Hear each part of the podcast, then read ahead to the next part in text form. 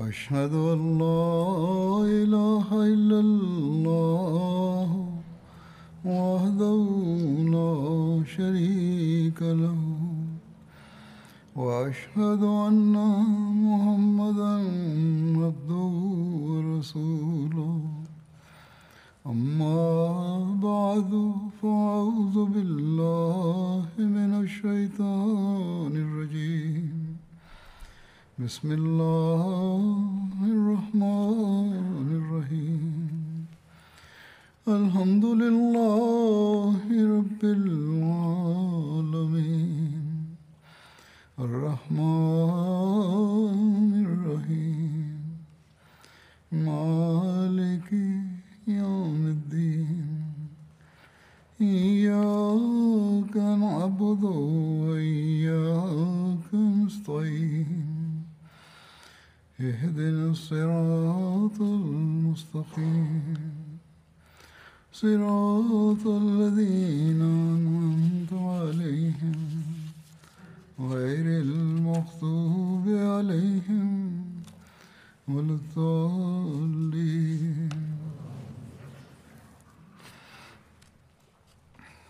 After reciting the Tashahud, Ta'awuz and Surah Al-Fatiha, Hazrat Khalifatul Masih V, Ayyadahullah Ta'ala binasrih al-Aziz stated that the accounts of the military expeditions of the Muslims against the rebellious apostates are currently being mentioned. Further details regarding the expeditions of Hazrat Muhajir and Hazrat Ikrimah against the apostates in the regions of Kinda and Hadramaut are as follows. When Hazrat Muhajir established ground in Sana, he wrote to Hazrat Abu Bakr radiallahu ta'ala anhu, informing him of everything he had done thus far.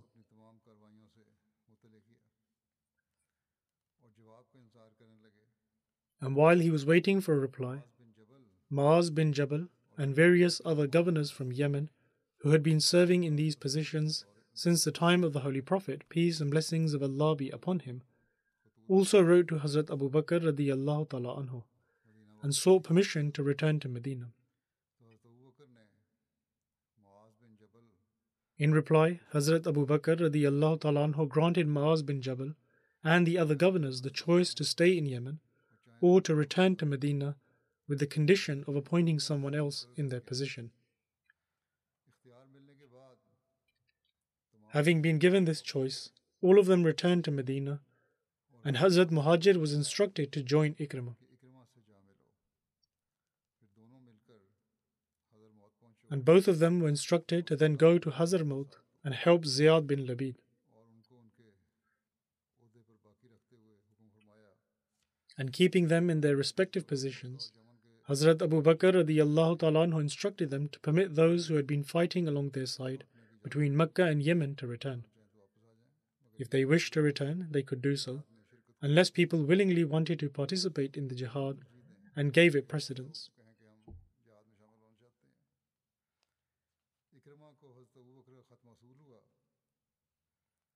Ikrimah received a letter from Hazrat Abu Bakr radiallahu ta'ala and therein he was instructed to meet Muhajir bin Abu Umayyah, who was approaching from Sana. Following this, both of them were told to head towards to the tribe of Kinda. After receiving this letter, Ikrimah left Mahra and stayed in Abiyan, whilst waiting for Muhajir bin Abu Umayyah. Abiyan is the name of a township in Yemen. And in Tarikh at-Tabari, the following is recorded in relation to the expeditions against the apostates from the tribe of Kinda. It is said that prior to their apostasy, when the entire regions of Kinda and Hadramaut had accepted Islam, the Holy Prophet, peace and blessings of Allah be upon him, had stated the following with regards to collecting zakat from them. The Holy Prophet, peace be upon him, stated that some of the zakat collected from the people of Hadramaut should be kept in Kinda, and some of the zakat collected from the people of Kinda should be kept in Hadramaut. That is, it should be sent to Hadramaut and it should be spent on one another. Similarly, some of the zakat collected from Hadramaut should be kept in Sukun, and some of the zakat from Sukun should be kept in Hadramaut. Upon this, some individuals from Kinda stated that, O Messenger of Allah, peace and blessings of Allah be upon him, we do not have any camels. And so, if you deem it appropriate, then these people can travel to us on their mounts and deliver the zakat. The Holy Prophet, peace and blessings of Allah be upon him, replied, in other words, to the people of Hadramaut, that if you are able to do so, then you may act accordingly. Upon this, they stated that we will consider it, and if they do not have any animals as mounts, then we will act accordingly. However, when the Holy Prophet, peace and blessings of Allah be upon him, passed away, and the time to collect the zakat approached, Ziyad called the people to him. And so they gathered around him, and Banu Waliya, that is, the people of Kinda, stated that you should deliver the zakat to us as you had promised the Holy Prophet, peace and blessings of Allah be upon him. And upon this, they replied, that you have animals that can bear your burden, and so bring your animals and take the zakat. In other words, they refused to deliver the zakat themselves, and the people of Kinda remained firm in their demand. Thereafter, these people returned to their homes, and their stance had changed. They would take one step forward and then another step back, as it were.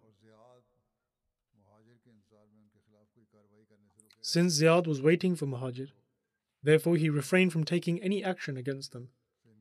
In other words, he did not take any action against those who refused to offer zakat until Hazrat Muhajir had arrived.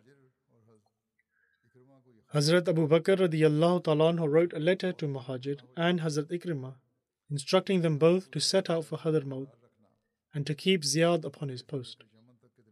He told them that those living in the area between Mecca and Yemen should be given permission to return, except those who wish to take part in jihad by their own choice. And he also instructed that Ubaidah bin Saad should be sent to help Ziyad. Hence, Hazrat Muhajir implemented these instructions. He set out from Sana towards Hadramaut, and Ikrimah set out from Abyan towards Hadramaut. And they both met at a place called Ma'arib. Both individuals crossed Suhaid Sahara, after which they reached Hadramaut.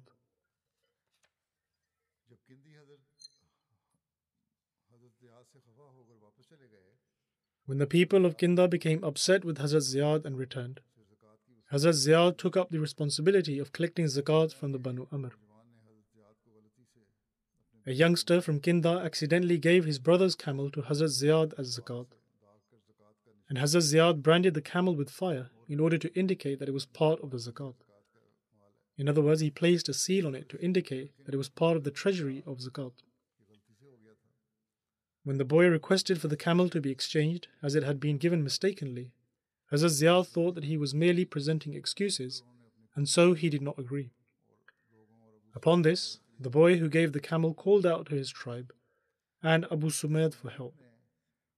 When Abu Sumaid asked Hazrat Ziyad for the camel to be exchanged, Hazrat Ziyad remained firm upon his stance.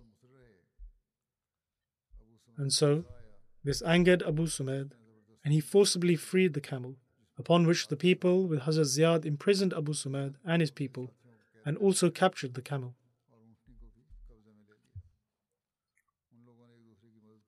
They called out to one another for help, as a result of which Banu Muawiyah came to support Abu Sumad.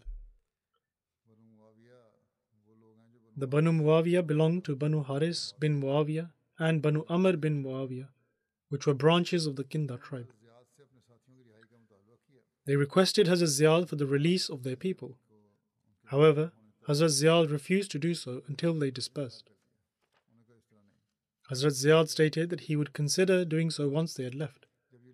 But when they did not disperse, Hazrat Ziyad leveled an attack against them, which resulted in many of their men being killed, whilst others fled. Upon returning, Hazrat Ziyad released their prisoners. However, those people returned and began preparing for war. Hence, Banu Amr, Banu Haris, Ashas bin Qais, and Simt bin Aswad returned to their fortresses and refused to offer zakat and became apostates.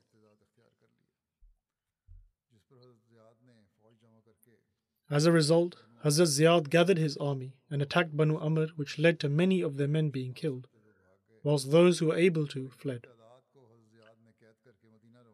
And a large number was imprisoned by Hazrat Ziyad and sent them to Medina. Along the way, Ashas and Banu Haris waged an attack on the Muslims, whereby they freed their prisoners from them. After this incident, many of the surrounding tribes joined these people and also announced their apostasy. Upon this, Hazrat Ziyad wrote a letter to Hazrat Muhajir seeking help.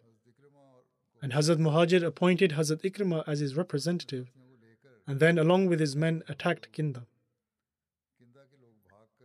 The people of Kinda fled to one of their fortresses called Nujair, which was another fortress located in Yemen near Hadramaut. There were three entrances to this fortress. Hazrat Ziyad lay siege to one, while Hazrat Muhajir encamped by the other. And the third remained under the control of the people of Kinda until Hazrat Ikrimah arrived, upon which he took over the third entrance as well. The armies of Hazrat Ziyad and Hazrat Muhajir comprised 500 Muhajirin and Ansar companions, along with other tribes.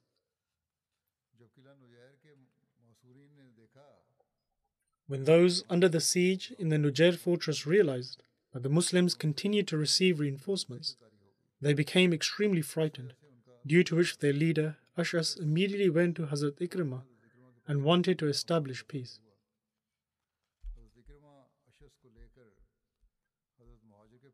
Hazrat Ikrimah took Ashas to Hazrat Muhajir, and Ashas sought refuge for himself and nine others on the condition that he would open a door to the fortress for the Muslims.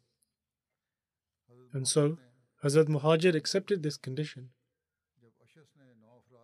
When Ashas wrote the names of those nine people, he forgot to write down his own name out of haste and due to his state of great fear. He then took what he had written to Hazrat Muhajir, who endorsed it with his seal. When Ashas returned and opened the door to the fortress, the Muslims entered and when a battle ensued between the two armies, 700 people from the Kinda tribe were killed. The people in the fortress fought back. However, their men were killed, and a thousand women were captured. Thereafter, Hazrat Muhajir asked for the written agreement for protection and pardoned the people whose names were written in it. However, the name of Ashas was not included. Upon this, Hazrat Muhajir intended to kill him, but on the request of Hazrat Ikrimah, he was sent along with the other prisoners to Hazrat Abu Bakr radiallahu ta'ala anhu, so that he himself could make a decision regarding his case.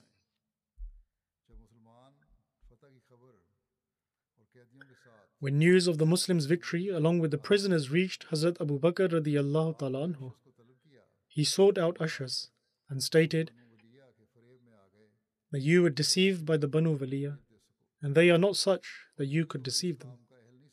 And nor did they deem you capable of doing so. They were ruined and caused your ruin as well. And do you not fear that you are among those whom the Holy Prophet, peace and blessings of Allah be upon him, prayed against? The Holy Prophet, peace and blessings of Allah be upon him, had cursed four leaders of the Kinda tribe who had accepted Islam alongside Ashas, but then later became apostates. Hazrat Abu Bakr radiallahu ta'ala stated how do you think I will treat you? Upon this, Ashas replied that I do not know what you intend to do. Hazrat Abu Bakr radiallahu ta'ala stated that I believe that you should be killed. Ashas replied that I am responsible for making a settlement has saved the lives of ten people from my tribe. Therefore, how am I deserving of death? Upon this, Hazrat Abu Bakr ta'ala stated, that did the Muslims entrust you with this matter? He replied in the affirmative. Hazrat Abu Bakr ta'ala then stated, that when they entrusted this matter to you, and you came to them, did they give you a seal of approval? Again, he replied in the affirmative. Hazrat Abu Bakr ta'ala then stated, that the resolution detailed in the documents becomes mandatory once it bears the seal of approval. Before that, you were merely trying to negotiate. When Ashas became fearful for his life, he submitted that if you perceive even a speck of goodness in me, then please free these prisoners and pardon my mistakes and accept me into the fold of Islam. He further stated that treat me as you would any other person in my situation and also return my wife to me.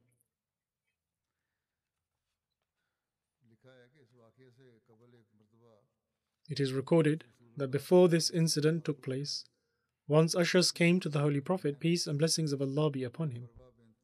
He came bearing a marriage proposal for the sister of Hazrat Abu Bakr radiallahu ta'ala Umm Farwa bint Abu Kahafa. And Hazrat Abu Kahafa married his daughter to him and decided that he would send his daughter off with Ashas upon his next visit. And according to one author, Umm Farwa was the daughter of Hazrat Abu Bakr ta'ala anhu. But in any case, after the Holy Prophet, peace and blessings of Allah be upon him, passed away, and Ashas became an apostate, he became fearful that his wife would not be returned to him. And so Ashas submitted to Hazrat Abu Bakr radiallahu ta'ala anhu, you will find me among the best of people in your vicinity in the service of the religion of Allah. Upon this, Hazrat Abu Bakr radiallahu ta'ala spared his life and accepted him into the fold of Islam and returned his family to him. Following this, Hazrat Abu Bakr radiallahu ta'ala stated, I go forth and from now on I should only hear of good things about you. In this way, Hazrat Abu Bakr radiallahu ta'ala also freed all the prisoners who returned to their respective regions. And according to one narration, because Ashas was guilty of breaching a pledge made to his tribe, he dared not return to them. And after being freed, he remained in Medina with Umm Farwa. And in the time of Hazrat Umar when the battles in Iraq and Syria were taking place, Ashas was also among the Muslim armies that set forth to fight against the Iranians and Byzantines. And he contributed exceptionally in these battles, and thus regained the respect of the people and restored his diminished reputation.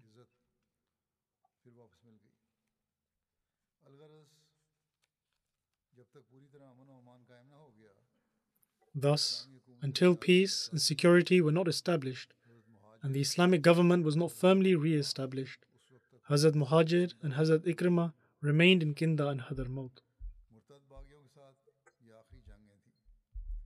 These were the last battles fought against the rebellious apostates.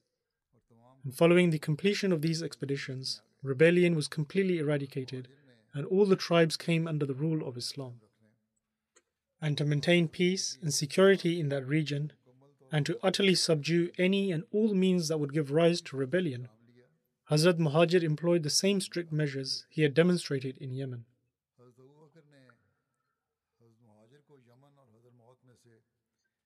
Hazrat Abu Bakr wrote to Hazrat Muhajir, instructing him to oversee either Yemen or Hadramaut, from which he chose Yemen. And due to this, there were two leaders appointed over Yemen. And whilst addressing those governors who made efforts against the rebels and apostates, Hazrat Abu Bakr radiallahu ta'ala anhu wrote, In my view, it is preferable that you only assign governmental roles to those who have remained pure of any blemish of apostasy and rebellion. Although many had reverted to Islam, but Hazrat Abu Bakr radiallahu anhu told them to be wary of those who had previously become apostates or engaged in rebellion. Hazrat Abu Bakr radiallahu ta'ala then stated that all of you should comply with this regulation and act accordingly. And those among your army who wish to return should be given permission to do so. And under no circumstances should you seek help of any rebel or apostate in your jihad against the enemy. Whilst highlighting these battles under the leadership of Hazrat Abu Bakr radiallahu ta'ala many authors, especially biographers of this era, usually assert that this jihad was waged against the false claimants of prophethood, and they were rooted out by the force of the sword. And this was their punishment in light of the Islamic Sharia. However, one who has studied history could never support such assertions. As was mentioned before in light of the Holy Quran, the blessed practice of the Holy Prophet, peace and blessings of Allah be upon him, and the Ahadith, that the Holy Prophet, peace and blessings of Allah be upon him, never acted against an individual because they claimed prophethood, and nor did Hazrat Abu Bakr radiallahu ta'ala undertake these expeditions for the purpose of silencing false prophets. In fact, the real cause for taking such measures was their rebellious behavior. And whilst elaborating on the reason why the companions of the Holy Prophet, peace be upon him, waged war against claimants of prophethood, Hazrat Musleh Maud radiallahu ta'ala anhu states that Maulana Maududi Sahib has written that the companions fought against all those who claimed prophethood after the Holy Prophet, peace be upon him. However, this goes against the narrations of the companions. Maulana Maududi Sahib ought to remember, this was written whilst he was still alive, he ought to remember that those who claim prophethood after the Holy Prophet, peace be upon him, and against whom the companions fought, all of them had rebelled against the Islamic government, and they had all openly declared war against it. Hazrat Musleh Maud radiallahu ta'ala further writes, The Maulana makes a tall claim of having read the Islamic literature. But before expressing his opinion on this matter, if only he had studied the history of Islam, and he would have learned that Musalma Kazab, Aswad Ansi, Sajab bin Haris, and Tulayha bin Khuwailid Asadi had all refused to comply with the government in Medina. Moreover, they all claimed to have established their governance in their respective areas.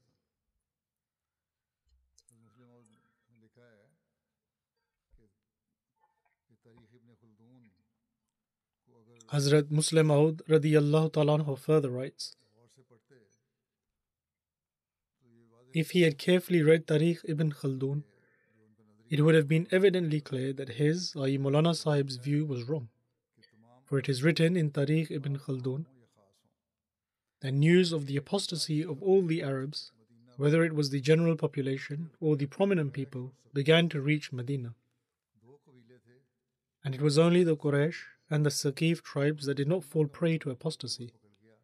And the issue of Musalma escalated greatly, and that they and Asad's tribe pledged their obedience to Tulayha bin Khuwailid. The Ghatfan tribe also apostatized, and Hawazin tribe stopped paying the zakat, and the chiefs of the Banu Salam also became apostates. And the various leaders who had been appointed by the Holy Prophet, peace and blessings of Allah be upon him, in Yemen, Yamama, Bani Asad, and similarly in various other towns and cities, returned and stated that all of the Arabs had refused to show obedience. Hazrat Abu Bakr radiallahu ta'ala anhu waited for Usama to return, and then he would fight against them. However, the tribes of Abbas and Zubiyan quickly went and encamped in Abrak, which was close to Medina. Similarly, other people encamped in Zulqassa, and some of the people from the Bani Asad and Bani Kanana also joined them. They all sent delegations to Hazrat Abu Bakr ta'ala and set out their demand that they were willing to only accept his commandments pertaining to prayer. In other words, all of these people gathered around Medina and stated that they were willing to comply with the commandment of prayer, but they would not pay the zakat. However, Hazrat Abu Bakr radiallahu ta'ala refused this demand of theirs. Hazrat Musleh Maud radiallahu ta'ala further writes that from this reference it is clear that the people who the companions fought against were those who rebelled against the government, and they refused to pay the tax and attacked Medina. They all gathered around Medina and threatened to attack if their demands were not met. And during the lifetime of the Holy Prophet, peace and blessings of Allah be upon him, Musalma wrote to the Holy Prophet, peace be upon him, in which he stated that he had been commanded that half of the Arab land was his and half of the Quraysh. And after the demise of the Holy Prophet, peace be upon him, he expelled Sumama bin Usal, who had been appointed as the governor of Hajar and Yamama and instead became the governor of that area himself and attacked the Muslims.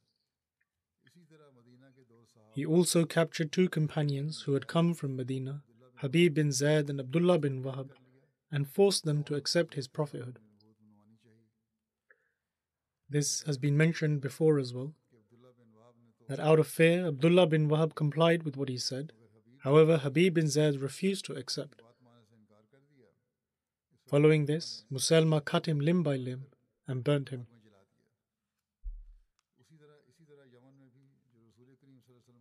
And those who had been officially appointed by the Holy Prophet, peace and blessings of Allah be upon him in Yemen, he imprisoned some of them and also handed out strict punishments to some of the others.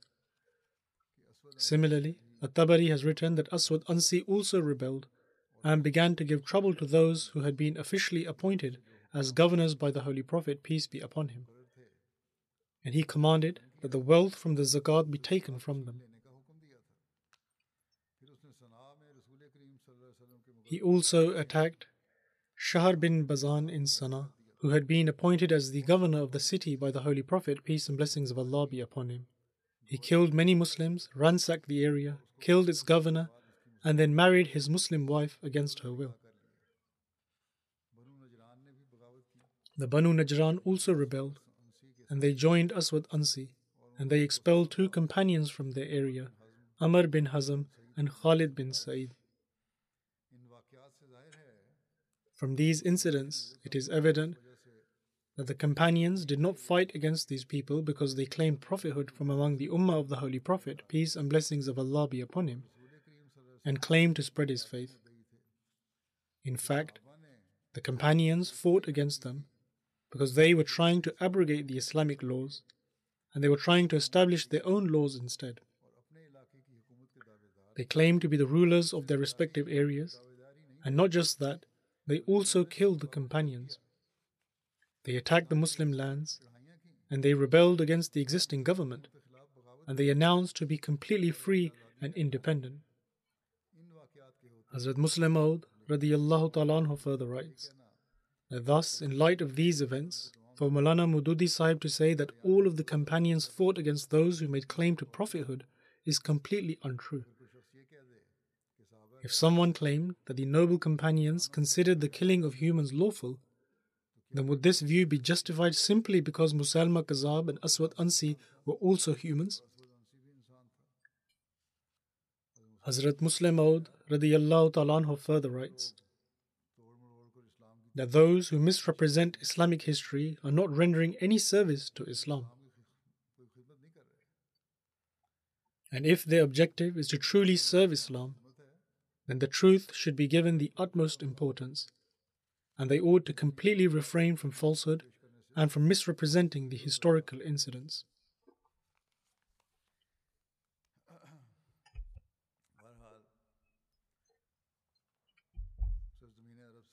In any case, by putting an end to these people, the rebellion was completely uprooted in the entire Arab land. An historian has written and now all the rebellions had been put to an end, and all of the apostates had been crushed. The meticulous planning and the swift manner in which Hazrat Abu Bakr radiallahu completely quelled this disorder, which had spread across the entire land, reflects his outstanding abilities. It is evidently clear that he was granted divine support and succor at every step to subdue the disorder from the apostates and rebels, and to re establish the authority of Islam in the Arab land in just less than a year was indeed a remarkable feat. Hazrat Abu Bakr radiallahu was extremely happy at the victory of Islam, but there was not a single trace of any pride or arrogance in this happiness. This is because he knew that everything happened owing to the blessings of Allah and through His benevolence. Hazrat Abu Bakr radiallahu ta'ala knew that he did not possess the power to be able to defeat the powerful armies of the apostates across the entire Arab land with just a handful of Muslims, and thereby raise aloft the flag of Islam once again with all its glory and grandeur. Hazrat Abu Bakr Siddiq radiallahu was now faced with the task of what measures to take in order to strengthen the faith of Islam and enable it to reach its lofty heights. The sole objective of Hazrat Abu Bakr Siddiq radiallahu political endeavors was to establish the authority of Islam, and this desire would remain in his heart and mind in every moment of his life. After putting an end to the rebel apostates, Everyone was now convinced that no mischief maker could now stand against the Khalifa of the Messenger, peace and blessings of Allah be upon him. But unlike the general public, Hazrat Abu Bakr radiallahu was not under any false hope. He knew that the external powers could revive those who sought to instigate apostasy and rebellion and thereby create disorder once again. In other words, the disorder may have just stopped temporarily, and that the external powers, in the form of powerful governments who opposed Islam, could create disorder once again at the borders of the Arab land. Hence, Hazrat Abu Bakr anhu was not under any kind of false hope. And so, in order to safeguard themselves from the uprising of the Arabs, Hazrat Abu Bakr anhu felt it appropriate to turn their attention towards Iran and Syria, so that they could not get the chance to create disorder against the government. And in this way, the Muslims would feel at peace and they will be able to freely practice the injunctions of their faith. And so, in order to protect the borders of the Arab land and to safeguard themselves from the strong enemy, it was necessary to convey the message of Islam to these powerful nations, so that by accepting or understanding the universal message of Islam, they would not only live in peace themselves, but others would also be protected from them and will be able to live in peace and harmony and have the freedom to practice their religious beliefs.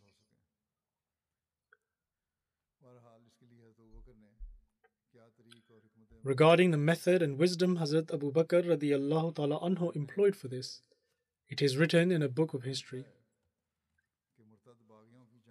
that after the wars and expeditions against the rebellious apostates had come to an end, Hazrat Abu Bakr radiallahu ta'ala anhu began to ponder over the next course of action in order to provide a long term protection to the Arab land and Islam from both Iran and Syria, who were age old enemies.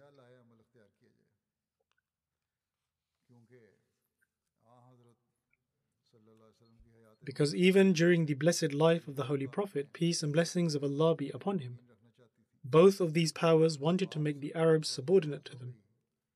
And upon the demise of the Holy Prophet, peace and blessings of Allah be upon him, when the flames of apostasy and rebellion in many areas and tribes impacted the government in Medina, both these powers had a hand in instigating this in many of those areas.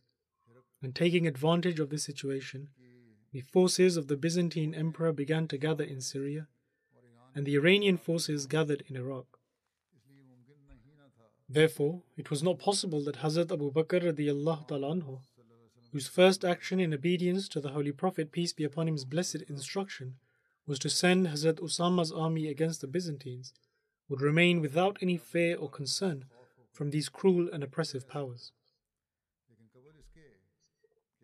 However, before Hazrat Abu Bakr anhu could even present his plan of action before the people, he received news that Hazrat Musanna bin Harisa, who had helped to subdue the rebellious apostates in Bahrain, he, along with his men, was heading north towards Iraq along the coast of the Persian Gulf. Eventually, they reached those Arab tribes who had settled on the delta areas of the Euphrates and Tigris rivers. Hazrat Musanna bin Harisa belonged to a tribe of Bahrain called the Bakr bin Wail tribe. Bahrain was situated between the Persian Gulf and Yamama, and present day Qatar and Emirates were part of the area of Bahrain, and its capital was Darin.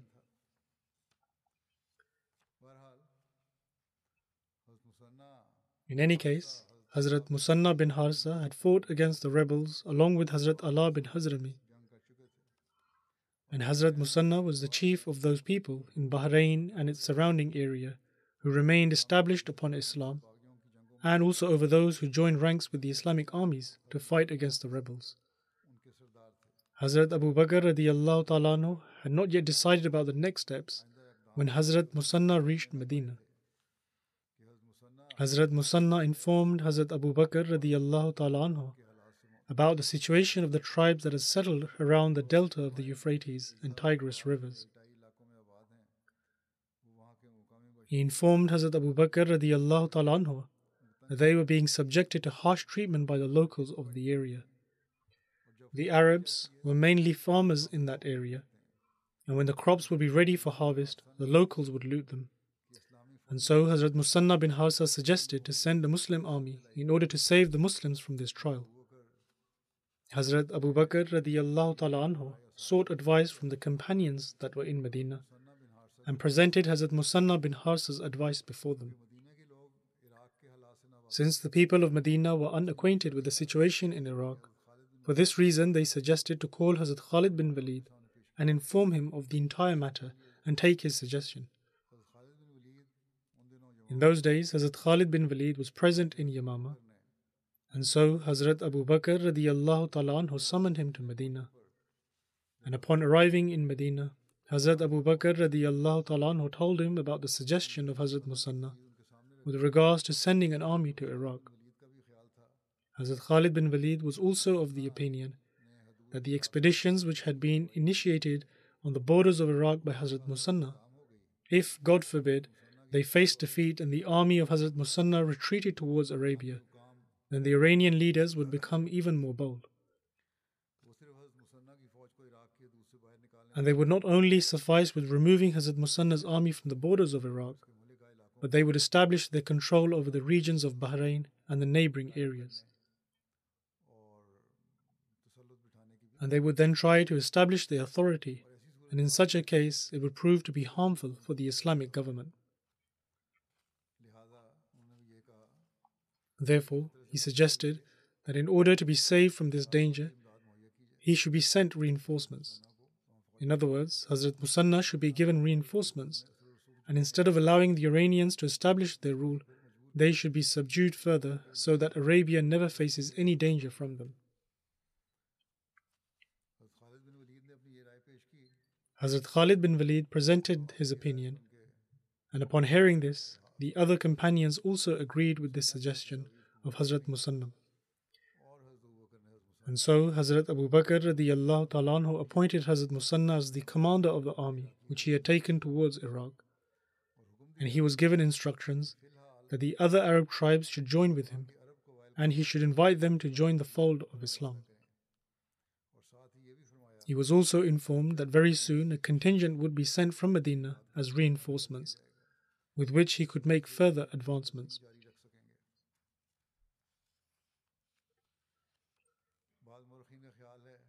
However, some historians are of the opinion that Hazrat Musanna never went to Medina to ask for reinforcements, and nor did he meet with Hazrat Abu Bakr radiallahu anhu. In fact, he took his army to the Delta area and advanced far ahead, and he came across the army of Hurmuz, the Iranian commander in chief.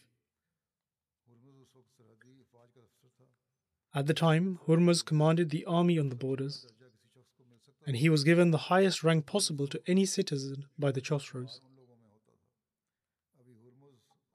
A battle between the armies of Hazrat Musanna and Hurmuz was underway when Hazrat Abu Bakr radiallahu ta'ala received news of the events. At the time, Hazrat Abu Bakr radiallahu was unaware of who Hazrat Musanna was. And when Hazrat Abu Bakr radiallahu received news of these events, he made an inquiry and discovered that Hazrat Musanna rendered many remarkable services against the rebel apostates in Bahrain. Hazrat Abu Bakr radiallahu ordered Hazrat Khalid bin Walid to take a contingent and help Hazrat Musanna in Iraq against Hurmuz. And then, after succeeding from there, they ought to head towards Hira. Hira was a city approximately three miles from Kufa. And alongside this, he ordered Hazrat Ayaz bin Ghanam to go to Domatul Jandal Domatul Jandal was a fort and a settlement situated between Medina and Syria. And according to the mode of transport in those days, it was at a distance of approximately 15 to 16 days' travel. And having crushed the apostate rebels there, he was also ordered to go to Hira. Hazrat Ayaz bin Ghanam was a companion of the Holy Prophet, peace and blessings of Allah be upon him and he accepted Islam prior to the Treaty of Hudaybiyah and was also part of it. When Hazrat Abu Ubaidah was close to his demise, he appointed Hazrat Ayaz as the governor of Syria after him, and Hazrat Umar radiallahu ta'ala kept him on this position and stated that I will not change the governor who was appointed by Hazrat Abu Ubaidah.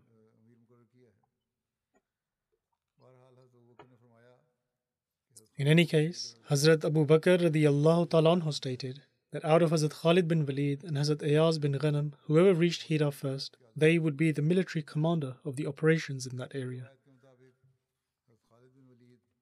And according to one narration, when Hazrat Khalid bin Walid finished from Yamama, Hazrat Abu Bakr radiallahu ta'ala instructed him to start from Farj Hind, in other words, Ubullah, and make his way towards northern Iraq, and that he was to gather people along the way and invite them to Islam, and if they accept this, then that is well, otherwise to take jizya from them. However, if they refused to pay the jizya, then they were to fight against them. Hazrat Abu Bakr radiallahu also ordered him not to force anyone to fight alongside them and not to take help from anyone who apostatized from Islam, even if they accepted Islam again, and also to include any Muslims along the way. Then Hazrat Abu Bakr radiallahu ta'ala became occupied in arranging reinforcements for Hazrat Khalid bin Walid. Whilst departing from Yamama towards Iraq, Hazrat Khalid bin Walid divided his army into three parts. He did not dispatch them along the same route. Rather, he dispatched Hazrat Musanna two days prior to his own departure. He then sent Adi bin Hatim and Asim bin Amr a day apart, and Hazrat Khalid bin Walid departed at the end. And they all promised to gather at Hafir so that they could attack the enemy at once. And Hafir was situated at the first manzil from Basra to Makkah.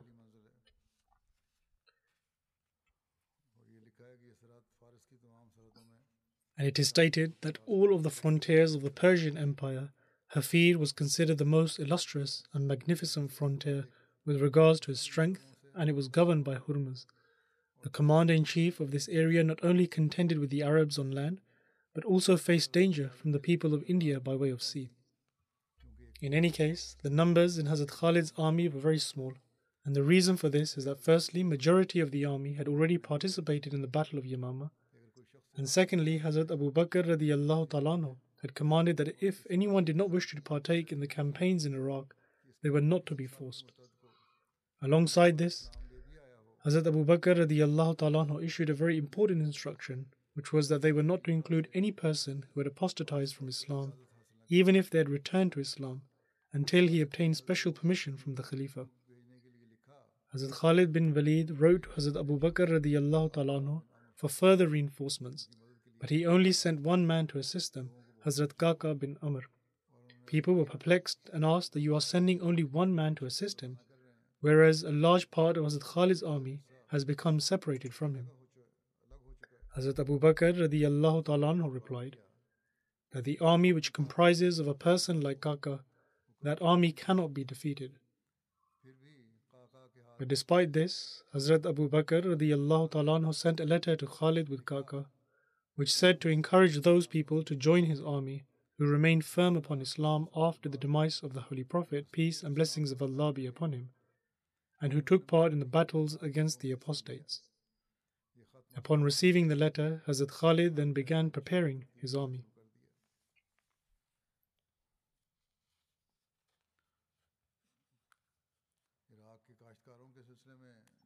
Then, with reference to the instructions of Hazrat Abu Bakr radiallahu about the farmers of Iraq and the wisdom behind it, it is written that the Arabs would work as farmers in Iraq, but when the crops would be ready, the Arabs would receive very little of the produce. A majority of the produce would go to the Iranian farmers who owned the land.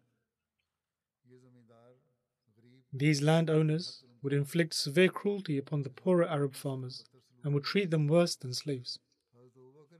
Hazrat Abu Bakr radiallahu ta'ala anhu ordered his commanders in Iraq not to harm the Arab farmers in battle, and nor should they be killed nor taken captive.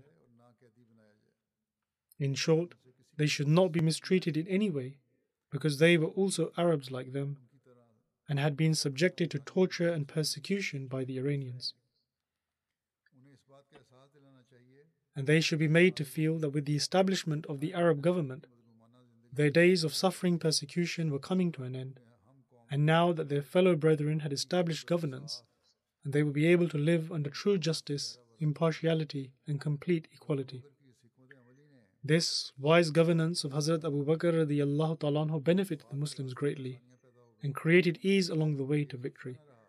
This was because they were no longer afraid of attack from the rear during their advancements, which would block their pathway. When Hazrat Khalid bin Walid set up camp in Libaj, Hazrat Musanna was present with his army in Khafan. Libaj was a place between Yamama and Basra, and Khafan was a place near to Kufa.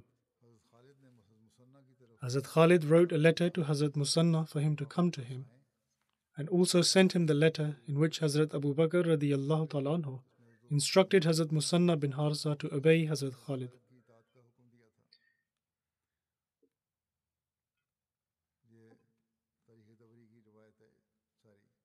This entire narration was from Tarikh at-Tabari.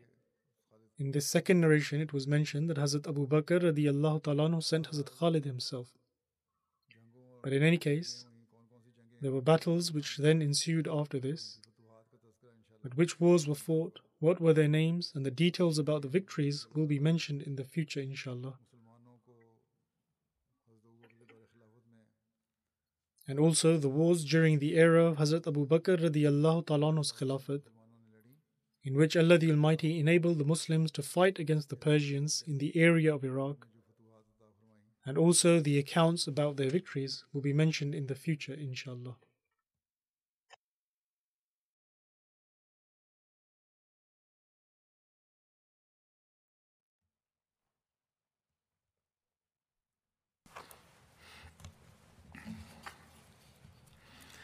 الحمد لله الحمد لله نحمده ونستعينه ونستغفره ونؤمن به ونتوكل عليه ونعوذ بالله من شرور أنفسنا ومن سيئات أعمالنا. من يهده الله فلا مضل له ومن يضلل فلا هادي له. ونشهد أن لا إله إلا الله. ونشهد أن محمدا عبده ورسوله. عباد الله رحمكم الله.